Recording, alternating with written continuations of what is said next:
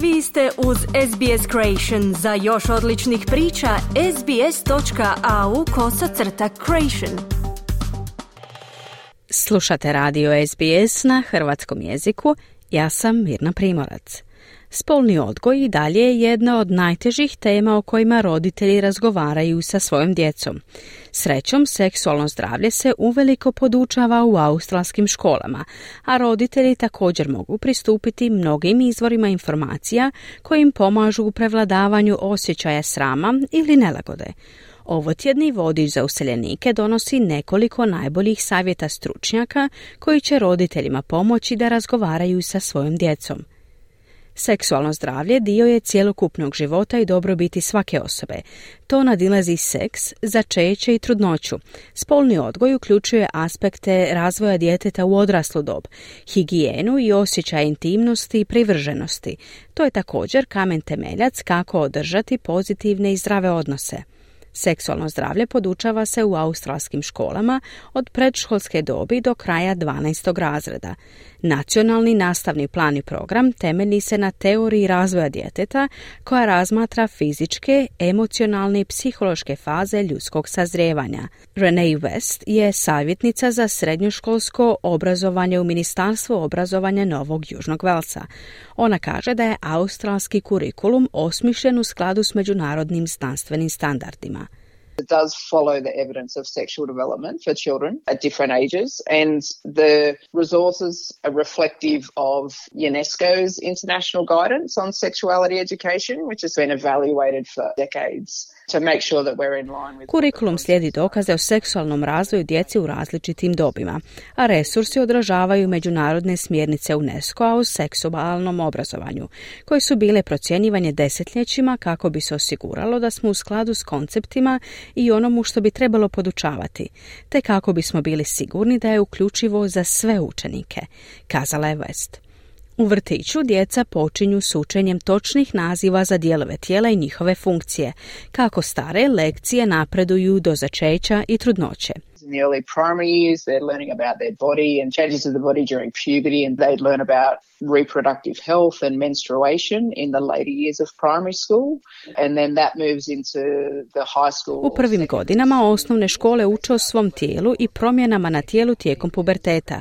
U kasnijim godinama osnovne škole učili bi o reproduktivnom zdravlju i menstruaciji, a onda to prelazi u srednju školu ili godine srednje škole gdje počinju učiti više o seksualnom ponašanju ponašanju, trudnoći, metodama sprječavanja trudnoće, spolno prenosivim infekcijama ili spolno prenosivim bolestima, dodala je Best.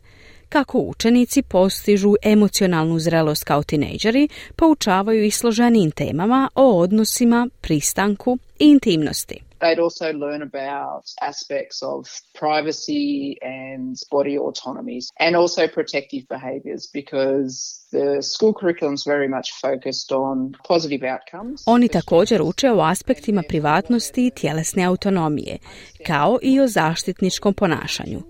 Školski kurikulum uvelike je usmjeren na pozitivne rezultate za učenike i stoga ono što uče je o razumijevanju vlastitog tijela, kako njihovo tijelo funkcionira i njihove uloge u vezi dok se kreću kroz život, dodala je West.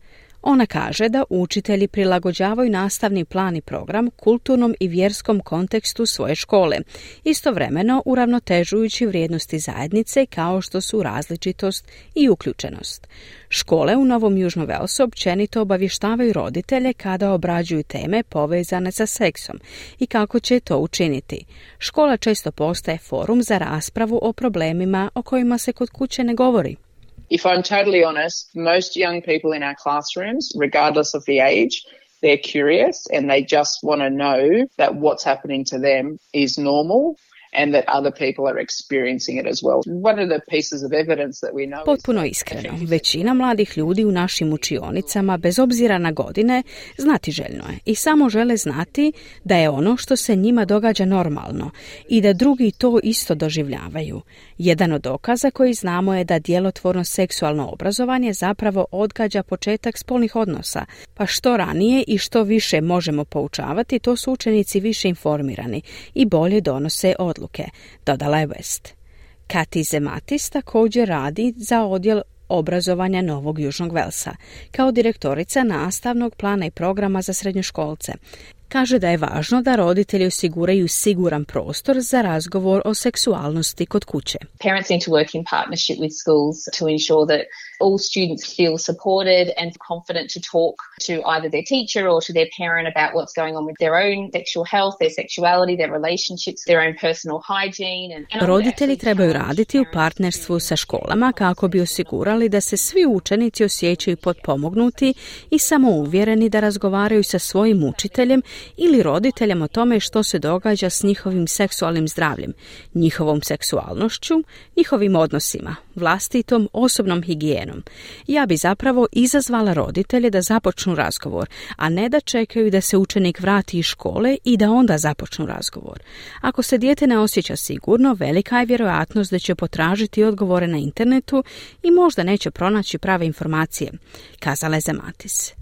Doktorica Magali Barrera već 30 godina radi kao liječnica opće prakse u zapadnom Sidneju, jednom od najmultikulturalnijih predgrađa Australije.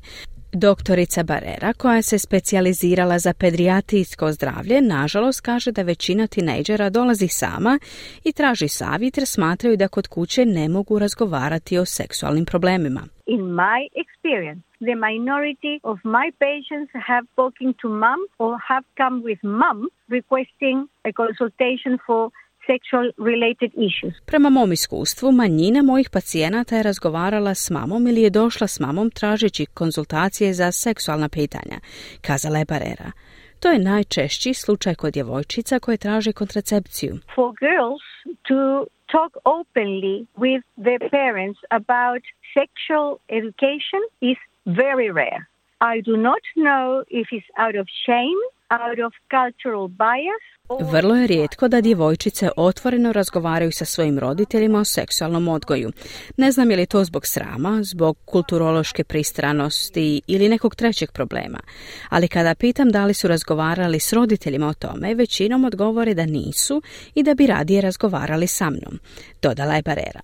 Ona kaže da i tinejdžeri sami dolaze na konzultacije, a češće traže različite vrste informacija – they come with because they want to have STD checks to see if they got something when they had sex with a girl. And I said, well, remember that the contraceptive pill will prevent a pregnancy, but it will not prevent a sexually transmitted disease. Dolaze jer žele napraviti preglede o spolno prenosivim bolestima, da vide da li su se zarazili tijekom spolnog odnosa.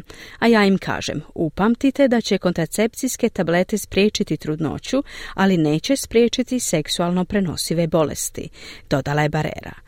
Ona kaže da većina roditelja dolazi sa svojom djecom kako bi razgovarali o seksualnom zdravlju tek kada su dosegla prekretnicu u razvoju, kada djevojčice dobiju prvu menstruaciju, kada djeca počnu masturbirati ili kada imaju probleme vezane uz pubertet.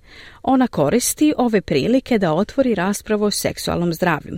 Međutim, često se suočava s izazovom protivljenja vjerskim uvjerenjima nekih obitelji.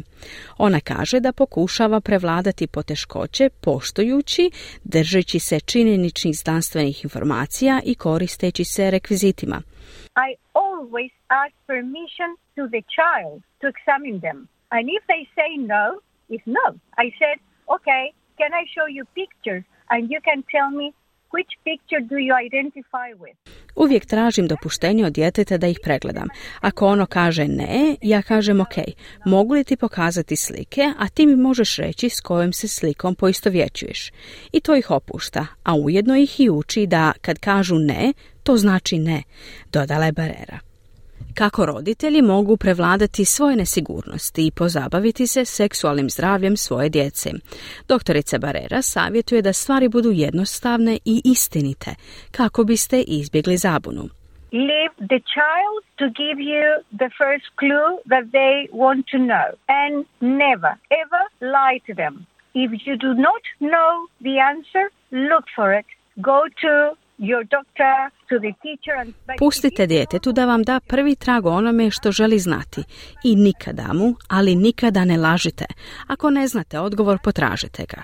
Idite svom liječniku ili učitelju, ali ako je normalno pitanje, pokušajte odgovoriti na njega kako god možete. Većinu vremena kada date izravne odgovore, razgovor tu završava. Ne morate ulaziti u intimne detalje o tome što je seksualni odnos, kazala je Barera kojim pouzdanim izvorima roditelji mogu pristupiti. Derek McCormack je direktor mreže Raising Children, neovisne organizacije koju financira vlada i koja razvija internetske resurse za roditeljstvo. Talking about sex can be a challenge for parents if they feel a little awkward or they don't know how to begin the conversation. It also might be that they feel unprepared for the topics that might come up. What we would often advise is have those conversations early and if that doesn't go Razgovor o spolnim odnosima može biti izazov za roditelje ako se osjećaju pomalo neugodno ili ne znaju kako započeti razgovor. Također se može dogoditi da se osjećaju nepripremljeni za teme koje bi se mogle pojaviti. Savjet je da te razgovore obavite rano. Ako ne prođu najbolje, možete ih ponovno imati kasnije. Dakle, ako ih vodite rano i često, može pomoći da se osjećate malo manje neugodno, jer s vremenom postajete bolji i može poslati poruku vašem djetetu da su seks i seksualnost zdravi dijelovi života, kazuje McCormack. Internetska stranica Raising Children nudi opsežne resurse za usmjeravane roditelja o tome kako sa svojom djecom voditi razgovore o seksualnom zdravlju primjerene njihovoj dobi. Gospodin McCormack savjetuje roditeljima da se pripreme i traže informacije unaprijed. For children up to the age of eight, they might want to know how girls and boys' bodies are different, where babies come from, and those kinds of topics. And this is a good tip they could start by asking their child what they know and what they think about those topics. Za djecu do 8 godina oni bi možda željeli znati po čemu se razlikuju tijela djevojčica i dječaka, odakle dolaze bebe i takve teme, a ovo je dobar savjet. Mogli bi početi tako da pitaju svoje dijete što zna i što misli o tim temama.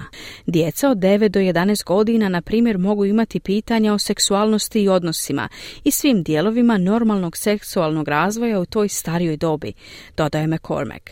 Stručnjakinja za obrazovanje Renee West dijeli posljednji savjet za one koji se osjećaju neugodno. The best time to have a conversation is in the car. You mhm. don't have to look at each other, but you can't escape. Najbolje vrijeme za razgovor je u autu. Ne morate se gledati, a ne možete pobjeći, kazala je West. Želite čuti još ovakvih tema? Slušajte nas na Apple Podcast, Google Podcast, Spotify ili gdje god vi nalazite podcaste.